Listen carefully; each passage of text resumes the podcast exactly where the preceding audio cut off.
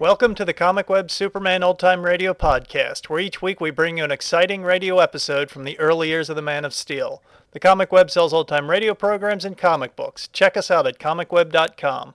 The Comic Web also offers two other podcasts. One is a variety of old time radio programs, and the other is a video podcast of the old movie cliffhanger serials. You can find them on our website or just type Comic Web into iTunes and they should pop up. Now just sit back, relax, and enjoy this episode of Superman. Thank you.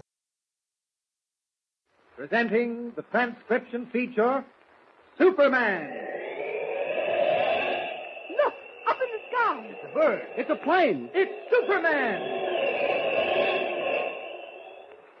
Yes, it's Superman, strange visitor from the planet Krypton, who came to Earth with powers and abilities far beyond those of mortal men. Superman who can leap tall buildings at a single bound, race a speeding bullet to its target, bend steel in his bare hands, and who, disguised as Clark Kent, mild-mannered reporter for a great metropolitan newspaper, fights a never-ending battle for truth and justice. And now to our story. Having prevented an unscrupulous nephew from stealing the rights to Dr. Roebling's secret voice machine, Clark Kent has earned the elderly inventor's undying gratitude, and as a result has been given the much sought after privilege of witnessing a demonstration of the machine, together with Lois Lane and Perry White, editor of the Daily Planet. It is now five o'clock, the hour fixed for the demonstration. Kent, Lois, and Editor White are assembled in the basement laboratory of Dr. Roebling's home, an ancient mansion on the outskirts of Metropolis. On a table in front of them is a huge box resembling a radio, but adorned with an imposing array of dials and gauges. Dr. Roebling is talking. Listen. Now, before I start the demonstration, I want once again to express my appreciation to you, Miss Lane, and to you, Mr. Kent, for your invaluable assistance to me. Mr. White, you may well be proud of your employees. Don't pile it on too thick, Dr. Roebling. They'll be asking for substantial increases. well, if they do, they deserve it. And now to the business at hand. Uh, you know what happens when you throw a stone into a pool of water? It it makes a circle of little waves that keep traveling further and further out until they just disappear. That's correct, Miss Lane. Now, the same principle applies to the spoken word.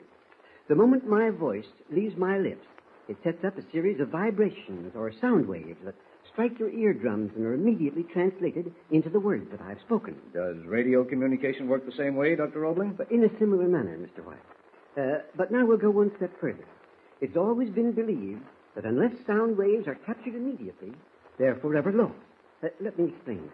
Assume that none of you are in this room at the moment. Uh, I'm alone. And I say one, two, three, four, five. However, since none of you is within what we call listening distance or earshot, you cannot hear me. Now, five minutes later, you entered the room.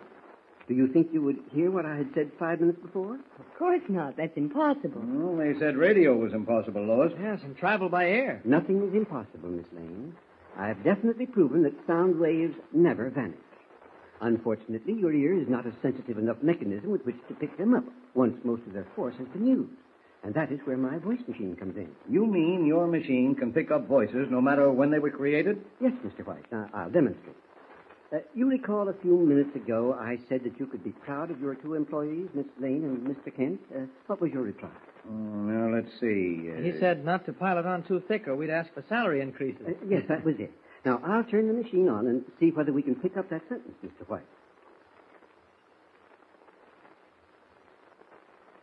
Now, I turn this directional dial to the approximate location of this room, and I adjust this gauge to the exact time when the sentence was spoken, uh, which I noted on a stopwatch while we were talking, by the way. I uh, throw this switch, and now see what happens. Don't pile it on too thick, Dr. Roebling. They'll be asking Well, I'll for be- substantial increases. well, there you are. It's amazing. What? I can't believe my ears. Well, now let's try it with something that you said, Miss Lane. I particularly noted your answer to one of my questions. Uh, what happens when you throw a stone into a pool of water? Why, why, yes, I Now, said. now, don't tell me what you said. Let the voice machine do that. Now, all we have to do is to set the time gauge and throw the switch. It makes a circle of little waves that keep Why, traveling further and further out until they just disappear. Dr. Roebling, this is incredible. Well, now you can see why I vowed that never will this device be placed in private hands. Why, with your voice machine, war would be eliminated.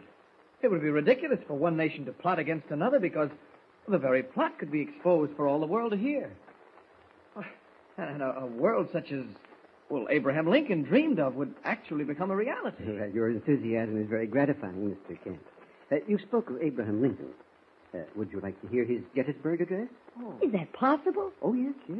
Uh, we have the exact time and place. It was 10 o'clock in the morning on November 10th, 1863, at the National Cemetery at Gettysburg. Now, a moment, I'll adjust the dials and gauges. Kent, we're witnessing man's greatest creation. The most thrilling thing I've ever experienced. Now, uh, I think we're ready, gentlemen, and Miss Lane. Now, I'll throw the switch. Well, what's that? Oh, I don't. Uh... Oh, why, of course, of course. It's the sound of a crowd of people gathered there to hear the. Uh, listen, listen. Four score and seven years ago, our fathers brought forth upon this continent a new nation, conceived in liberty and dedicated to the proposition that all men are created equal. Now we are engaged Is that really Lincoln talking? Uh. I'll turn the volume down. But it's his voice, Miss Lane. Of course, Lincoln has been dead for more than 75 years, but his voice lives on, and it will live on forever. Dr. Roebling, I want to shake your hand and congratulate you. Well, thank you, Mr. White. I want to add my congratulations to Mr. White, Dr. Roebling. And mine as well. Why, it's a miracle, that's all it is. Well, you're all very kind, and I thank you again. Now I have just one favor to ask. Name it, and it's yours. Well, I told you that I would give the Daily Planet the first opportunity to tell the complete story of the voice machine. Yes. Well, I don't intend to go back on that promise. Good. However, I'm going to ask you to wait just a few days until this model, the only one in existence, can be delivered to the government. Why, of course we'll wait. And now, if you don't mind, Doctor, I'd like to hear the rest of Lincoln's address. Well, certainly, certainly. I'll turn the volume up. the last full measure of devotion. That we here highly resolve that the dead shall not have died in vain. That the nation shall, under God, have a new birth of free. And that the government of the people, by the people, and for the people shall not perish from the earth. Imagine standing here and, and listening to Lincoln's voice delivering those immortal words. Well, I, I can't find enough adjectives to describe it, Doctor. It's, it's just stupendous. Uh, now I can see the service that Kent and Lois did for you in rounding up that crooked nephew of yours. Uh, what happened to them eventually, uh, he and his wife? I assume you turned them over to the police. Well, no, Mr. White, I didn't. Hmm? Uh, to my knowledge, it's the boy's first misstep. I couldn't bring myself to give him a police record, but I think he's learned a lesson. Mm, I hope so. Well, I've got to get back to the office. Uh, what about you, Kent? Lois? We'll go back with you, Mr. White. I'll call you in a day or two, Dr. Roebling, and thanks again. Well, that's quite all right. Now, here, I'll lead you up the steps. Well, Lois, Kent, you two have the opportunity of a lifetime to write the greatest story ever written about the greatest thing. Having witnessed the demonstration that left them spellbound, Kent, Lois, and Perry White leave Dr. Roebling's huge house in the suburbs and drive into town, pledged to temporary secrecy concerning the amazing machine that snatched the voice of Lincoln, the great emancipator, out of the air and made it live and breathe again. But unknown to any of them, including the elderly inventor, shifty eyes are watching their departure from behind the hedge surrounding the property. The eyes of Jack Roebling. Crouched beside him is his blonde wife, Chickie. As the taillights of Perry White's car vanish in the distance, Jack Roebling stands erect. Okay. He's alone now. Come on. Oh, Jack, you're mad. Please don't do it. If they catch you this time, it's jail. For a long stretch. Nobody's gonna catch me. Oh, that's what you said before, and look what happened. He could have sent us up for five years, but he let us go. What more do you want? Now listen to me. I'm the only living relative he's got. He's old and he'll kick off soon. But unless he's got dough, what good'll it do me? Oh, I don't know, Jack. Why take any chances? I'm not taking any chances. The machine won't do me any good now. Couldn't sell it if I had it now that those newspaper mugs know what happened. But it's insured for 10 million smackers. That means if I bust it up, the old man is rich. And I'm his only living relative. You're crazy if you think he'll leave it to you. He won't have to leave it. He's got no will and he'll never have one. That dough will be mine, every cent of it. Come on, we're wasting time. Oh. Jack, please don't do it. Come on, I said. I know this house like a book. My old man used to bring me here when I was a kid. The laboratory's down in the basement.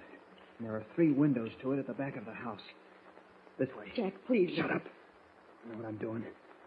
Now, wait a minute. Hold up. Keep down. There he is on the second floor. In this library. He'll hear you trying to get into the basement and call the police. No, he won't. Floors in that house are three feet thick. Come on. But keep low. You got the hacksaw? Yeah. You see? He's got iron bars on the window. Give it to me. Oh, for the last time. I Jack. told you to shut up. You don't like it, scram. All right. I will. Come back here. You're in this up to your neck, so sit tight. But I don't want any part of it. Your uncle treated you better than you deserved. And now you're knifing him in the back. Since when are you getting so touchy?